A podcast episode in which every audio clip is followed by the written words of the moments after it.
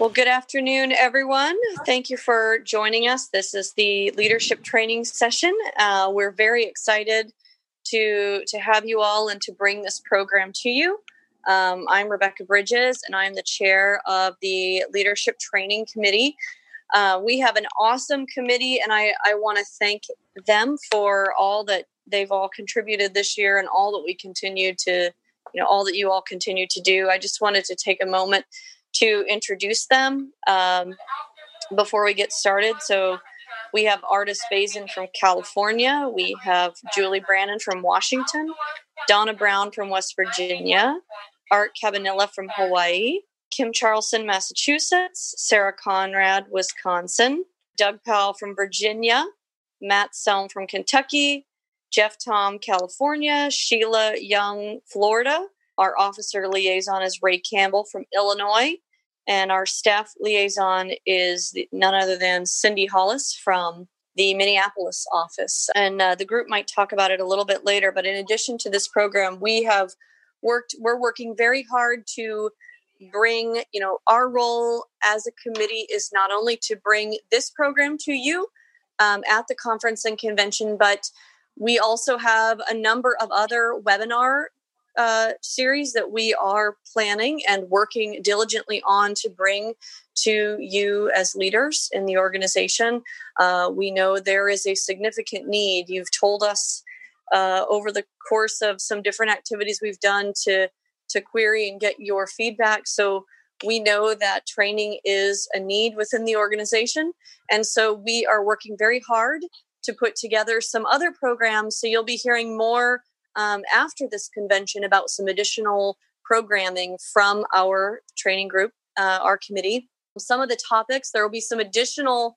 So today's is um, on conflict resolution. Uh, and that is one in a series of webinars uh, that we'll be giving over the course of the next number of months. We've also got some training planned on mentoring, uh, leadership mentoring, uh, train the trainer, onboarding and officer transitions, and fiscal responsibility. So, those are some other things that you can um, stay tuned for and look forward to in the coming months. And with that, um, I'm going to turn it over to uh, Donna and the rest of the group. Thank you. Okay, I have the beginning CEU code, and I'll say it twice. It's five characters.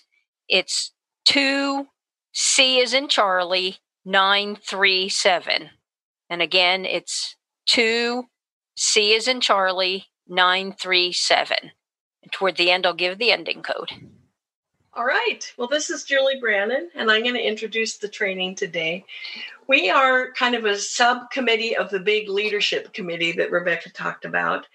And in thinking of all of the topic areas, we thought, what is the right one to present at convention?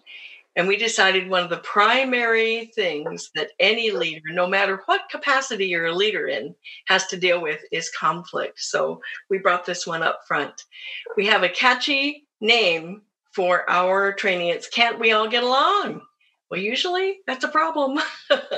Anyone who's been a leader in any capacity, leader in your home, leader at the workplace, leader in an organization, knows that dealing with people because people are so different and have different ideas, different reasons for being part of something, on and on. You end up dealing with conflict. And unless you're able to manage conflict and work toward that resolution, you can something can be destroyed.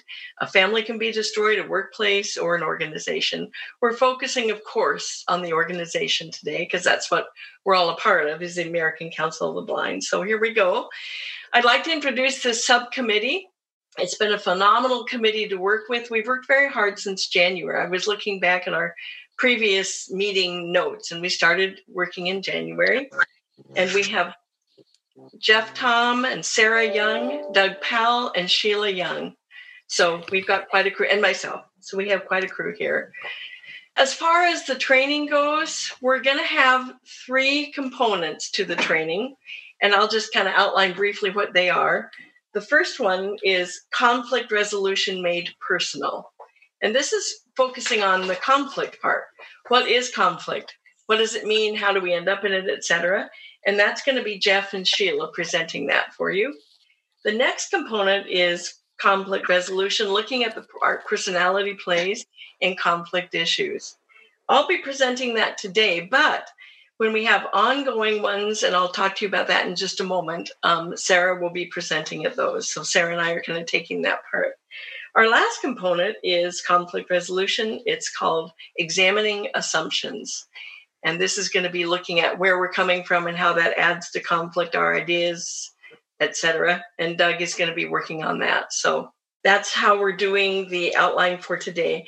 This is kind of just a beginning to whet your appetite in regard to conflict resolution. We plan to go deeper and we plan to take all of these topic areas eventually on subsequent webinars webinars and go deeper and talk more in detail. So, we hope that today you feel like, "Oh my gosh, I want to learn more." Hopefully, hopefully you don't say I've learned enough because we want to continue on and go deeper in all of these areas. We have some documents in the download document section. Uh, just letting you know that you'll find the kind of an outline of the training. You'll find one that overviews the DISC personality model that we'll be talking about today. And you'll find a ladder of inference document that Doug will be using in his um, in his component. Also, after this is over for the personality part, you're going to have a personality assessment that you can take yourself and I'd recommend maybe you ask other people in the organization if they're willing to take it, because you're going to understand once we broach on the topic today how much personality makes a difference in in conflict. The particular assessment that Sarah and I have located relates a lot to the workplace, but I can tell you that you can relate it to your organization and any other part of the leadership realm that you're involved in. So that will be available to you after our segment today. All right, and I'm going to stop talking, yay, and go to component one. And this is going to be Jeff and Sheila. Okay, thank you. So this is Jeff Thom. I'm obviously I'm going to begin. And happy Fourth to everyone. Good afternoon. Uh, one other thing about that document is at the end of near the end, I should say, of today's presentation, we are going to present a conflict scenario to you and we will read it in its entirety. But if you have the document pulled up, you can look at it on your own. So I would encourage you to do that if it's accessible to you. So, you know, I'm I'm first because I'm the simplest one of the folks in this panel. Um, I don't want to put it any other way, but maybe simple is the easiest way to do it. And Donna, if we have a couple hands raised, you can let them know and they can unmute themselves. Oh, okay. Chris? Hi. Um, I would say that to me, a, a conflict is is a situation where two or more people are not willing to understand each other. Okay. Good. Mm-hmm. Good to see you, Chris. Thank you, Jeff. Kia, nice right. I think the con- one of the conflicts I found out is that you know most people don't want to follow instructions. They want okay. to do things their way. All right. Thank you. Let's welcome. take one more person. This is Penny from Birmingham. I think of a conflict as a disagreement between two people and how to look at a situation. I mean, there are all kinds of reasons for the conflict, but it's basically a disagreement. And you happen to have got the de- de- definition from the dictionary because the dictionary says pretty much the same thing. Although there's no right answer, um, a conflict can be any of these things. I think, you know, the old saying about the only two things that are certain are death and taxes, they should add uh, several more. And one of them is definitely conflict because there's conflict all over society. What what are some examples of, of conflicts that we see in everyday America? Anybody want to? Everyone call He has quite a bit of feedback from your panelists that they don't. Anybody want to just give us a, an example or two? Do we have any hands? We have a lot of hands. Yes, we okay. do. So, well, give us three. Sean Thiel, you should be allowed to talk. I was okay, just going to say that conflict is people just not understanding where other people are coming from and so locked on their own view of what how they think something should be that they're not considering the point okay. of view of other people. Right. Mm-hmm. We'll take one more. So this is Satya from Hawaii.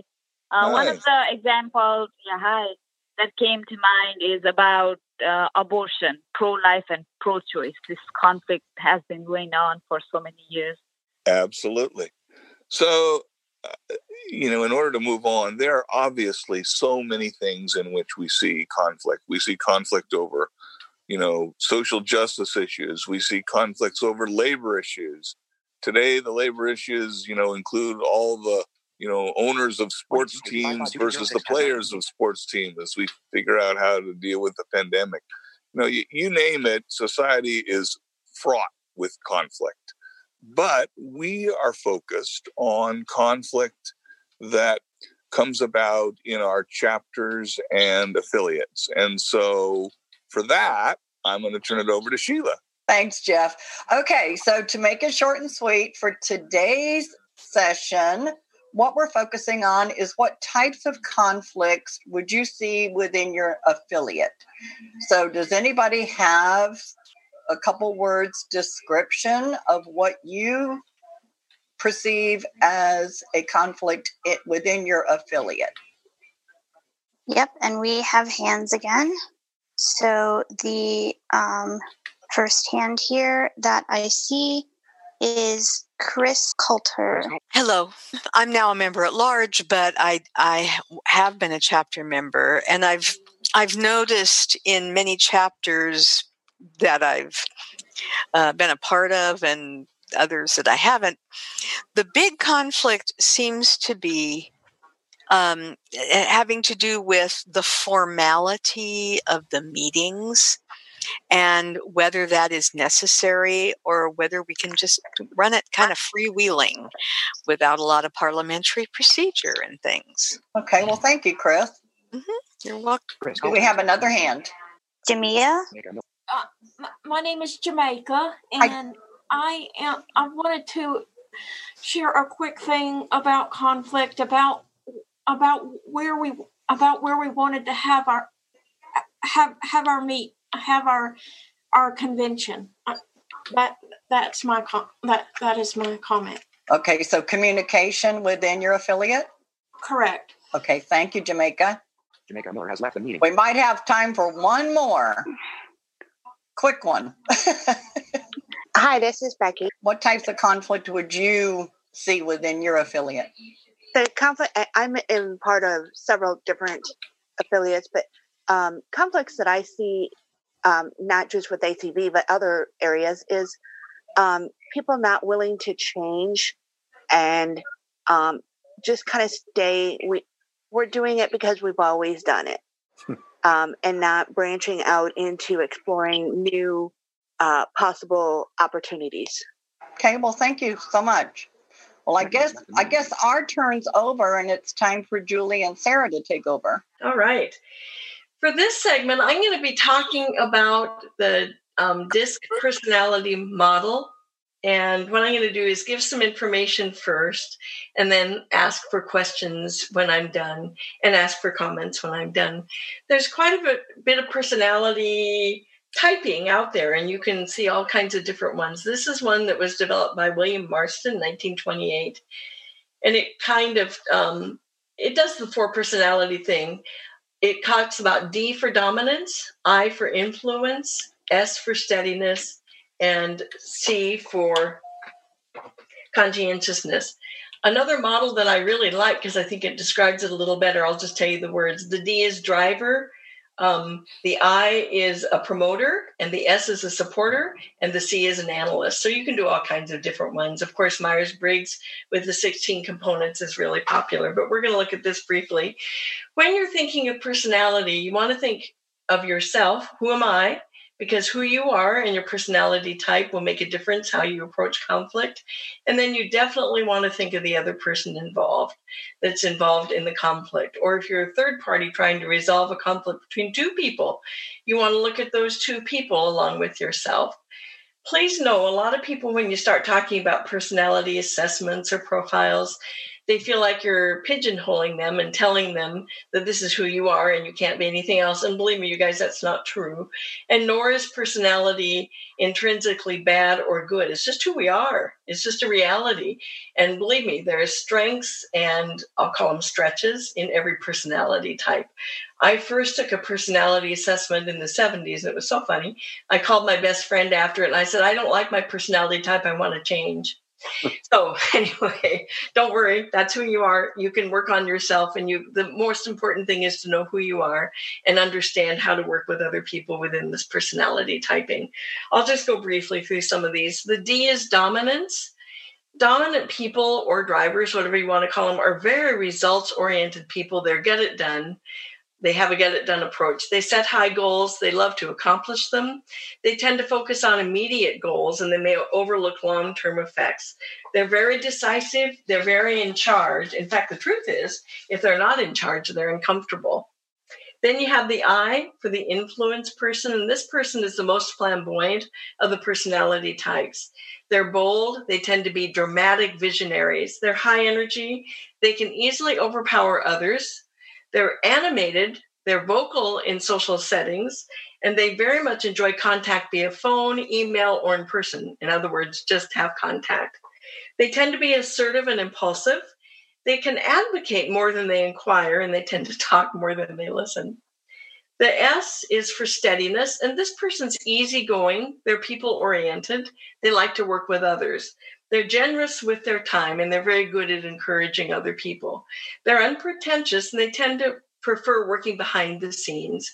They like stability and structure and routine. If you want an upset an S, just demolish their routine. They can be indecisive, they're uncomfortable with risk taking or being in charge. They might withhold opinions just to uh, because of afraid of being disapproved of or confrontation.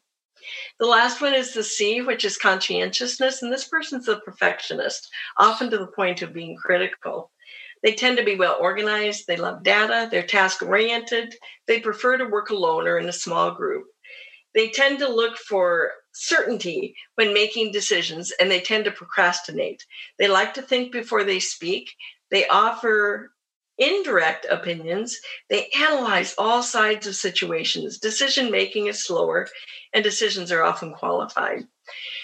You may look at this and think, well, I don't fit in any of those exactly. I'm not a pure, you know, DISC, and you might know people that are not pure. There, most of us are not, and most of us have like a primary and a secondary personality typing. There's actually 12 types. I'm not going to go through the the you know the single ones because we just did but let me go through some of the combinations because i think you'll see yourself more in that if you're a DC, meaning that you're a dominant and a conscientious, you like to challenge, you're results oriented, and you like accuracy. If you're a DI, dominance and influence, you like action, you're results oriented, and you're enthusiastic. Now, if your I is first and your D is second, you like action, you're enthusiastic, and you're results oriented. If you're an IS, and that means the influencer, the steadiness, you like collaboration, you're enthusiastic, and you support people. Now, if you're an SI, meaning that your S is dominant and your I is secondary, you like collaboration, you like support, and you're enthusiastic. If you're an SC, which would mean the steadiness and the conscientious, you like stability, you'd like to support, and you like accuracy. But if you're a CS, meaning that your C is dominant and your S is secondary. Stability, accuracy, and support are what define you. If you're a CD, meaning that C is your dominant and D your secondary, you like challenge and accuracy and results. So, as you can see, most of us are a combination of both, and it's very interesting. It makes you understand yourself better. Often they do the DIS personality on a grid, what they say is that the two top ones are going to be your extrovertish personalities and the bottom ones your introvertish. I used to think before I started studying that extrovert meant people who talk all the time and introverts are people who are quiet. It's not true, you guys. An extrovert is someone who's energized by interaction, and an introvert is someone who is energized by time alone. I have known many people who call themselves an introvert, and in a crowd, they talk more than anybody I know that means, and I've talked to an introvert about it. I said, Don't tell me you're an introvert. And he goes, Oh, but I am. And I said, How can you be so on in social settings? And he goes, Because I'm playing a role. He goes, It's a playing role for me, but it isn't energizing me. He goes, After these social situations, I have to go home and have some private time for quite a while before I can go back to another one. And then I'm just going to briefly go how to approach each of these personality types in a conflict situation if you're approaching a dominant person who's like pretty much pure dominant, you want to approach the issue head on with them. They are willing to handle confrontation. In fact, they'll respect you more if you will confront them in regard to what the situation is. They can't stand you beating around the bushes, around the bush. They prefer conflict in the open. And if you have a conflict with this type of personality, it says don't be afraid to approach them or disagree head on. Strong willed D style personalities can sometimes be a bit intimidating, especially in confrontation situations. So you want to not be afraid though, and they'll appreciate you and respect you more if you deal with the conflict with them immediately and head on. Not that it's easy, especially for conflict avoiding people. If you have conflict with an influence person, like a pure I, conflict with these people, it's best to be handled with a light touch this is the one thing that pers- this personality needs. They want you to tackle the discussion about any problems with an I person after you've approached them in a positive way. You need to be positive. Conflict with these people is best handled, like I said, with a light touch. People with this kind of personality, they're outgoing and energetic. They love interacting with other people and they're genuinely happy to be talking to anyone anywhere. But there's one thing that this personality can't stand, and that's rejection. So if you can deal with the conflict with that I person, I person, and help them think that you're not rejecting them. You're just talking to them about the issue. You'll go a long ways. If you're dealing with conflict with the S or with a, per, a steadiness person, they say try to work together to find common ground. The S person does much better at compromise. The S person, they're peacemakers. They like harmony. Um, but they really do well with compromise. If you can come to that S person and say, hey, why don't we do a little bit of this and a little bit of that? And we'll come to a compromise. Each of us is going to have to give and take a little. It really works very well. And I can tell you, um, my I'll just tell you my personality. I'm an IS, and that S part of me loves to work on compromises when dealing with conflict because to me that's a win-win. Then we have the conscientious part or the C part. And if you have a conflict with a C person, you want to attack the problem and not the person. It's very interesting that C people seem kind of rigid and inflexible, and they can be kind of hard to deal with. They're so into their numbers and details. Oh my goodness. And for people who are flamboyant and more emotional, it's it can be kind of difficult. But the C personality, they need to know that you respect them they need to know that you've done your study, that you've done homework. Do not come to a C and start jabbering all over the place and not having your facts together. You're going to lose them. You'll lose them before you even start. They will not even listen to you. So if you're an I personality who tends not to like detailing facts, and you go to that C person without your facts, you, you aren't going to win. And that person, that C person, they really can't think that you're attacking them personally because if you do, you're going to lose them they'll go out of their way to avoid you. So those are kind of some, um, and I, I'm going to send out more information I can. We can put that on the download site with details about more conflict. I think on the initial thing I sent, I just talked about, you know, each personality type, but there's um, information on each personality type in how each of these personality types acts under stress. And that's just important. I'm going to go through this quickly you know what? I think I'll just send the stress thing to you because I'd like to ask questions and get comments. So why don't we open it up for questions and comments? And Sarah is going to help me answer these questions. Sean Fields. What I was going to say on personality is that um, just remember that it can change. I notice that as I have gotten more comfortable with who doing what I want to do and my anxiety has gotten out has kind of stepped back and I've been able to tell it to go away and let me do what I need to do. Mm-hmm. I find now that there's less that I'm willing to put up with mm-hmm. and that I don't that I, I'm more okay with, you know, doing what needs to be done in, and not just kind of like, oh, well, I'm just going to avoid this because I don't want to deal with it. So I mm-hmm. just remember personalities can change as circumstances change and as your view of yourself changes. Very much. You know what I think you're saying, Sean, is we can all work on what our, our stretches are depending on maturity. I think life changes, circumstances and roles change, and we can we can definitely work on those areas. Definitely. Thank you. All right. Hi, this is Doug, and I'm here in Jacksonville, FLA. Thank you for taking my call. My quick question would be okay, after all is said and done, and I'm hearing all of the different types of personality, where do we where do we find a happy medium through all that we go through? And thank you for taking my call. One minute. And that's a good question. um, the happy medium, I think, comes when you understand who you are and understand who the other personalities are and can work together. I'm going to just do a really quick scenario very quickly before we end. And it's, it's going to be taking a vacation in the car that indicates the personality types. Real quickly, we've got the I, the D and the I in the front seat, the extroverts and the people, and we've got the S and the C in the back seat, and these are the introverts and the uh, non-people people. We're going on a trip, and the D says, "Okay, we're going to Florida." The I says, "No, I have a better idea. Let's go to Hawaii." The S says, "No, no, why don't we Hawaii and Florida? Why why don't we try to go to both?" And the C says, "Nope, it's too many miles to here, and it's too many miles to there. In just a minute, let me get the details out, and I'll tell you where we're really going." Anyway, that's all I have. Thank you very much. And now we have Doug. And Doug is going to talk about our assumptions. Yeah, Doug, uh, uh, uh, I'm talking to the other Doug who just asked the question about happy medium. I think you might be able to find some uh, information, helpful information uh, in what I'm going to present. Because what uh, another thing that I think that we're talking about is um, misunderstandings.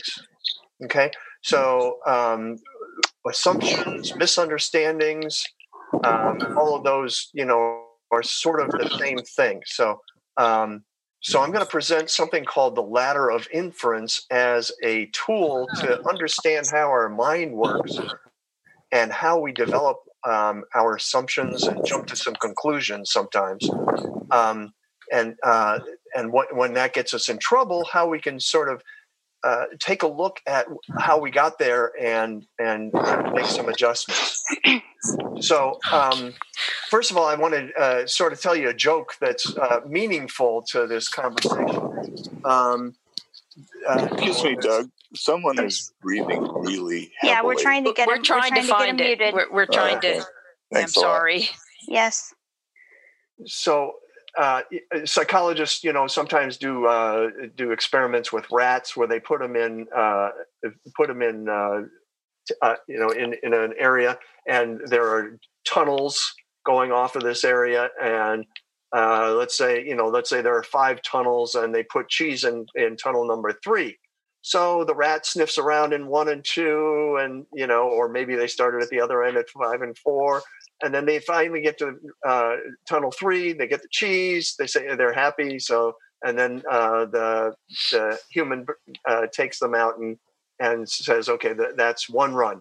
So and then the the rat will you know they'll do successive runs and the rat will go down several tunnels and go, get to three and find the cheese again. And you know eventually they learn that the cheese is down tunnel three and they won't go to any other tunnels. They'll go straight to three and then the, the psychologists or you know the, the experimenters will take away the cheese.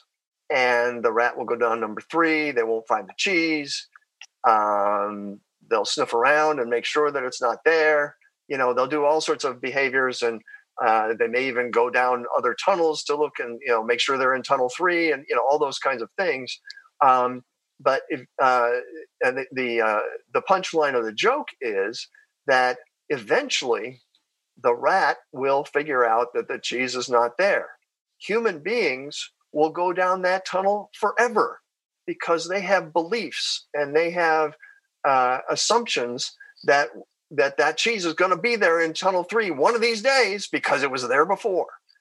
So, uh, and I, I, think that's useful for us to he, you know to hear. For instance, and I'm going to give you some historical um, historical background on that. I mean, you know, some some examples in history where it took hundreds of years for human beings to change their minds about a particular thing. So, for one, um, uh, what remember, you know, I mean, not remember because we weren't there, but um, people used to think that the heavens revolved around the earth. And it took hundreds of years for them to realize that actually we're revolving around the sun and that, that and the and the earth revolves and that kind of thing. Another one is um, Columbus discovered America. It took us hundreds of years to uh, either think that um, uh, Leif Erikson from Sweden uh, was, uh, you know, uh, was here first, or who were those people standing on the shore when Columbus got here? Wouldn't you say that they discovered America? So, you know, we're, we're changing our minds finally about, about that. For, for a long time, the four minute mile or breaking the sound barrier seemed impossible, but eventually, you know, eventually it happened. So we do take a long time to um, to, to change our minds about about things that we're uh, passionate about and we have beliefs about.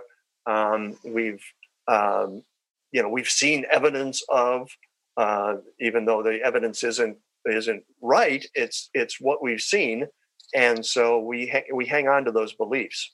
So where do those assumptions come from? uh, take a second and and just think about that. I'm not going to ask for responses because I want to keep moving here. But uh, where do those assumptions come from? Well, the ladder of inference, which is uh, a, a, concept that a couple of people, uh, I think back in the 50s or 60s, uh, Paul Deming was one of them. Um, I, I, read about it in uh, Peter Senge's book called The Fifth Discipline. So you can find out more information about that if you want um, the ladder of inference was developed, and, and uh, people have different numbers of rungs of that ladder. I'm gonna I'm gonna explain it in four rungs, um, but it, it's a way of explaining how we uh, our minds put the uh, put the physical universe together in our minds. So if we had to figure out how to uh, get out of bed, you know, newly every day, it would be a problem, wouldn't it? So what we want to do, or what our minds do, is you know they store that information. Okay, this was successful last time, so let's do it again. So so the minds are making these patterns all the time about all sorts of different situations, and then when the the same situation or a similar situation comes up in the future, then they say, "Oh, I've done this, or I've done something very much like this uh, before," and it was successful the way I did it last time. So here's what, and so I'm going to do it again. Okay. Even if the circumstances have changed and that behavior is no longer useful, we still operate out of that those assumptions and those those past patterns. So, um, so this ladder is going to explain the process of how we put those patterns and habits together. Rung one is we select data. So we can't we can't take in all of the data that's coming at us all of the time, right? We're sitting in a room, we have the heat going or the air conditioning going, um, we have uh, lights on, we have uh, you know uh, pets in the house, we have other people in the house, you know. So there's lots of stuff going on, and we don't um, focus on those all the time. So we we focus on a particular set of data, and it may not be the right data but it's what we you know what we select okay for example it, uh, well let me get to that later okay so rung two is we interpret that data so this is happening and i think this about that okay so we so we add meaning to what we're what we're perceiving. And then we uh, sometimes we make beliefs out of them or we make assumptions out of them and um, then we can move on and uh, to rung three and we draw conclusions. Okay so since i've seen this or heard this and i um, I, I interpret it to be this then what i should do is such and such and especially you know based on my you know based on my successful uh, results from previous times, uh, I can be pretty sure that that's going to be right. And then, and rung four is acting. So we act out of that those conclusions. So our minds create these ladders all the time. And um, let me let me give you a quick example. When I was a young kid, I went to um, neighbors' houses and relatives' houses and stuff like that, and I perceived that when I was in a house of uh, the, of Jewish people, they would have their toilet paper coming off of the back of the roll. And when I went to uh, other people's houses uh, who were not Jewish, um, they had the toilet paper coming off the front of the roll. So obviously, as a young kid, I hadn't seen very many homes and, and stuff like that. But I developed, I selected that data, and I added meaning to that data, and I draw my conclusions. Now, I didn't, I, I don't think I acted on that. You know, I didn't decide, oh, these people are Jewish just out of you know when they're how their toilet paper came off the roll. But um, you know, I could have done that. So my my point is that our minds are doing that all the time, and we base our assumptions off of uh, you know off of the data that we have, but it may not be a sufficient amount of data to make a good to make a good decision. So that moves us to: Did you ever do something and and get back something that you didn't expect? One minute. All of a sudden, you were in a um, all of a sudden you were in a conflict. You know, you just said something or responded to something and it triggered something or you got triggered and all of a sudden bango you're in a you're in a conflict. So one one of the things you know one of the um, you, you probably jumped an conclusion from a, a, wrong assumption right? So how do we so uh, yeah faulty assumptions can happen on each of the rungs of the ladder and what we need to do how can we use the ladder to uh, examine our you know our assumptions? We can back down that ladder and go back to our either selecting data or how we interpreted that data or the uh, the conclusions we came out of the past experiences. Is it really as close to the past experience as we thought it was? Or did you know it uh, is the situation different now that we need to change our our pattern of behavior? So all those things are ideas that you can use to try to get back to the place where you can uh, find common ground with the person you're having conflict with. So I'm going I'm to leave it there. Um, the uh, so I, I guess I, I, think I'm going to open it up to questions now. Realize as as uh, Julie said at the beginning, we're planning on doing more in depth um, uh, in in depth things in separate um, separate uh, webinars or, or calls in the future. So even if we don't get a, I hope we hope you walk away with something today. But if you don't get it all, we hope to have other opportunities to to interact with you and and and flesh these out even more. So I'm going to stop here and uh, open it to questions. So if you have a question, you, please raise your hand. You probably have a minute or two for questions before we jump into the scenarios. Okay, good. Thanks. Hi, Cashay. hi. I just wanted to say with conflict, sometimes you have to recognize that you can't always take the pounding approach. You have to be able to take a step back and, like you say, reevaluate the data. Sometimes uh, conflicts, because conflicts can be internal and external, understanding and finding out what the root is, sometimes you have to recognize that um, you have to understand the passion from which conflict comes, but you also have to be understanding to know how to de-escalate a situation when there is conflict.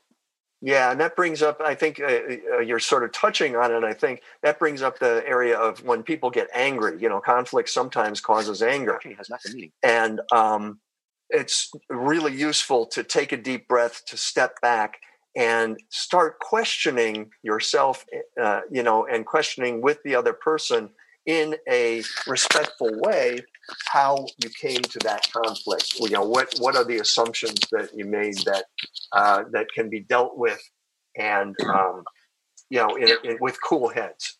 So I think that sort of talks to what you were speaking about, right, Keshe? Marissa, I don't know how you pronounce that last name, but you should be able to unmute. Okay, thank you so much.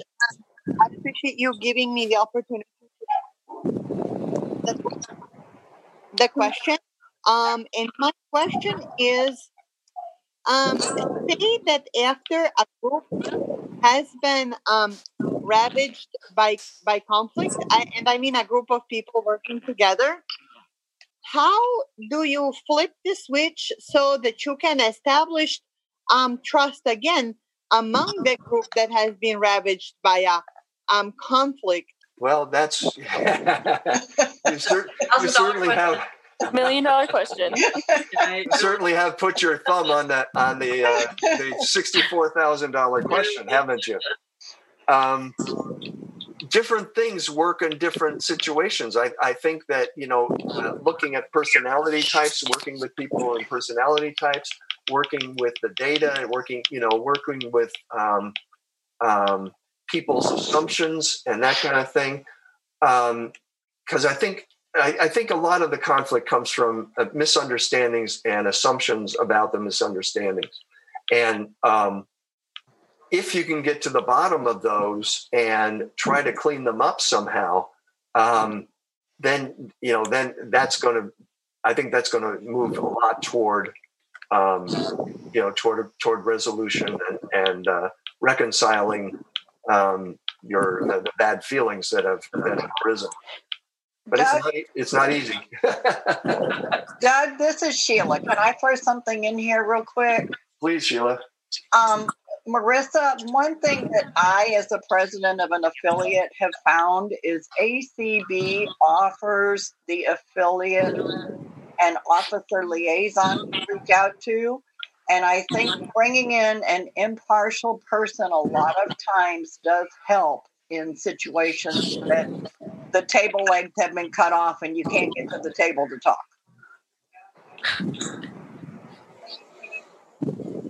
Great question, though. Amen. thank you, Doug. That was excellent. And thank you, everyone, for your participation. We have some scenarios. We'll start with one that Jeff said he would read to us. And we're going to ask all of you for input on how you would you get to do the resolution part now and utilizing the things that you've learned in today's training. We'd like to hear from you how you're going to solve the problem that Jeff is going to read.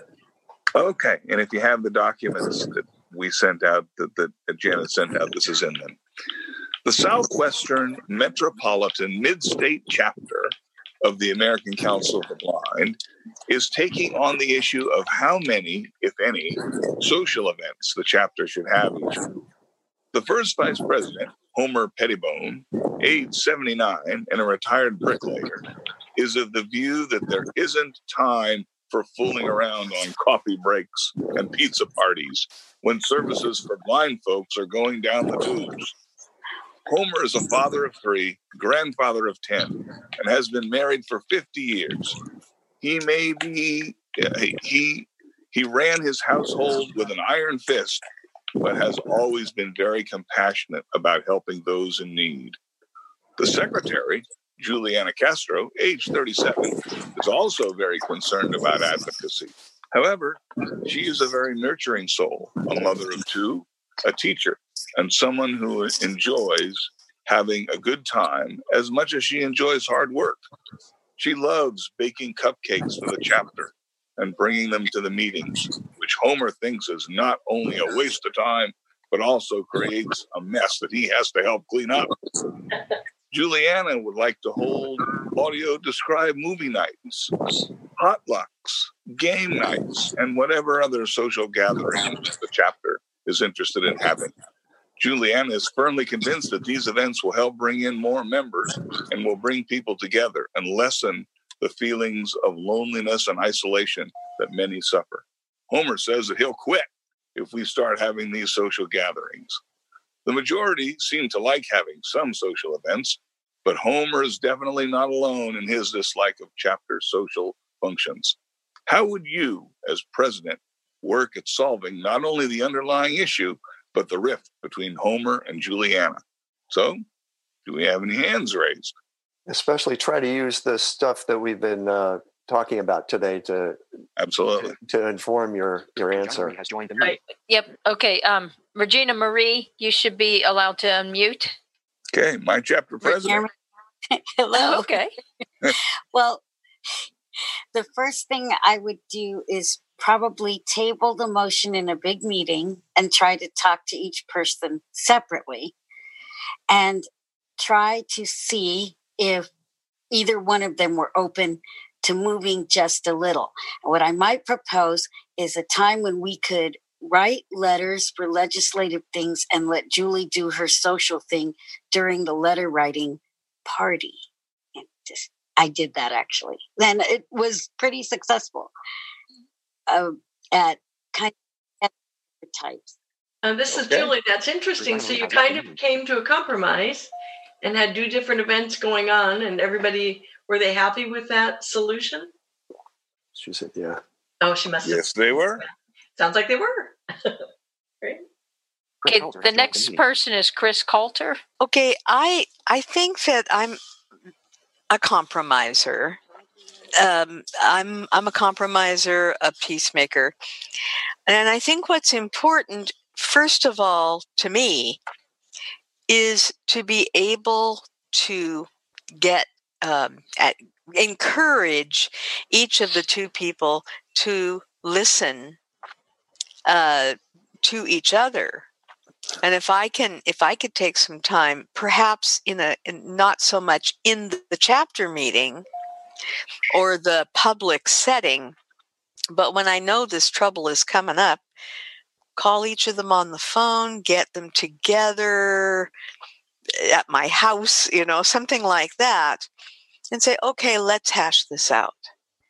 You know let's just talk about this and and find out how we can find common ground on on this subject of uh, whether to have all those social events. Oh, and, you know, but that's to try and help each other understand that uh, both of them do have a point. Okay, you ready for another one? Absolutely. Sure. Marissa, you should be able to unmute. Um, one thing that I, one thing that it that is very important here, and the other folks have highlighted that it's important to um eat to hear each of the sides out and to hear their perspective. Um, as president, it's also important that um, to make sure that both sides understand the function of the or the mission of the organization. In other words that um, yes the mission of the organization while it is to advocate for the rights of the of the blind community uh, the idea is also to um, do things to connect members. Like um, for example like we all uh, connected with each other during the uh, community call with the community calls during the uh, pandemics. Also, another thing, it's important that as president or as someone who is um, mediating this conflict, it's important to stay impartial. In other words, not take Juliana's side, not take um, the other person's side, but to remain in, in to be transparent. Uh, that is to remain um, impartial. Thank you so much. Very good point. That's one of the most difficult things I think, to do when you're trying to resolve a conflict between two other parties is to leave your own biases out of it and remain a true objective mediator. I'll say one thing real quick.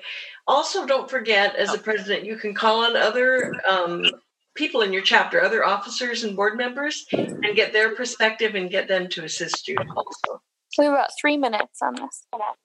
But, but I, I, want to caution to be careful that when you're talking to other people in the chapter, it doesn't get to be cliques. A gossip. Oh yes, very much. That that can that can be destructive as well. Absolutely.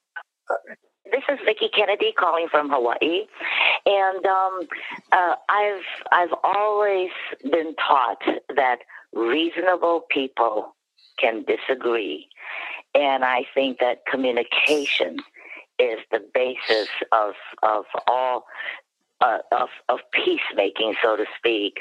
And uh, I think that if we can speak with everyone, have all of their ideas up front, and and just kind of dissect the the good parts and the bad parts of it all, and we, we can hopefully come to a compromise. So, Thank just you. a point. Oh, that was a great point, Vicki, by the way. But just uh, another aspect of this is that you can't always resolve a conflict. Maybe Homer's going to have to quit. You might not be able to please him. And if that's the way it ends up, then that's, you know, you, you can use your best efforts. Well, the other, the other thing I was going to ask is, uh, does somebody have a way of using the personality types? Because we have definitely different personality types in this scenario. And is there something that you can think of that would speak to Homer's wish to make sure that you know we stay on our you know on the mission, and Juliana's you know way of uh, nurturing people and still move forward? Yes, see, I'm, the membership chair for our chapter, and I believe that social events, uh, and you know, also advocacy and doing all these other things are extremely important. So I believe you have to have a compromise, also make peace, come to consensus. Okay, thank you. If I could just say the personalities types that I would identify here that might help us look down that route. I think you've got Homer. You've got him being a DC, we'll call him a dominance and conscientious. And I think you have uh, Juliana being an IS, an influencer and a supporter. So that might help us understand how to approach it. Can you hear me? Yes. Uh, um, yeah, um, Doug and everybody, uh, this has been wonderful. Um, I would, I would also have a mediator because I think that mediation is so important. I want wouldn't want the other person to quit, so I would have a mediator to resolve it. Okay. Even before that, though, uh, uh, should we move on to another scenario? So, uh, even before that, I've got one other comment that that, that as a possibility. As we make our goals for our chapters, um, hopefully, we're making you know uh, year yearly goals for our chapters, and as we're developing those goals, we uh, should try to quantify activities that we can do in both of those areas that were brought up by the scenario and you know if, if people are heard and feel like there's movement in their direction you know there's no shortage there's no conflict really between um, advocacy and, and social events you can do both Mm-hmm. so if we have goals in both of those areas hopefully that's another way to make you know keep us honest in in um, in in honoring both uh, both areas Mm-hmm. Right. Okay. Thank you all so much. And that was an excellent scenario. We have a few more that we could try. Sarah, if you want me to read them, I will. Or if you want to, we could do one, two, or three, I think. You know, I, I think um, I'd like to pull in a scenario that is not only about conflict, but also um, a little bit about differences in culture, because that's a pretty common topic these days, not only in ACB, but elsewhere. So um, I'm going to read a scenario and then we'll take um, some responses. You are hosting a blindness awareness event in your town. There are many people with guide dogs and canes in your local park for the event. There are other families enjoying the park who are not associated with your cause, and you want to engage them in your event. You learn that one family at the park is from a culture that is scared of dogs, but you have several guide dogs at your event. The family's youngest little girl is particularly scared. The parents are upset because they don't want to leave the park. They're having a great time as a family. How would you handle a conversation with all stakeholders, including your affiliate leaders, the family, a park ranger, and any others who might be included? How would you and your colleagues determine a desired outcome And what steps might you take to resolve this conflict in a way that honors everyone's interests? Great scenario. yeah, you know, oh my. this kind of thing happens all the time. I love it. I can't Okay. wait to hear answers to this. Sean, Sean Field. Go ahead and unmute.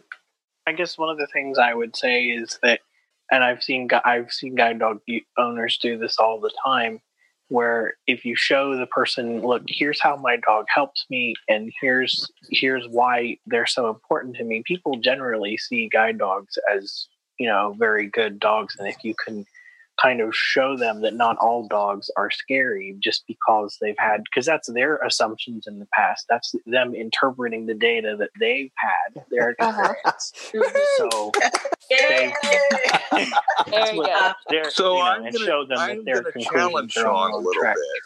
Uh, Sean, I'm going to challenge that a little bit because as a parent who has had an exchange student from a culture where dogs were not allowed to be even in your room, you I think the first thing that needs to be done is that the guide dog owner needs to understand the cultural mores of the other person uh, prior to determining a way to you know you know bring about change Uh-huh. on, on their behalf. And until we understand where the other culture is coming from we can't really uh, attack is not a good word but we can't really attempt to change their yeah that beliefs makes sense i go with that And I think too, you know, you're you're talking about a variety of of ages here too. So there's parents and their interest is their young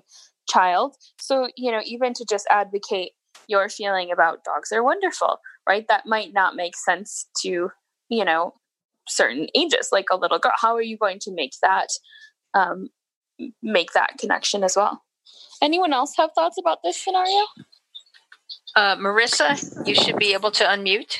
I appreciate the opportunity to uh, make a comment. And the comment that I want to make is that, um, as someone said before me, um, it is really and truly important to understand the culture and the culture's perception towards um, something like um, it guide dog or or or something else.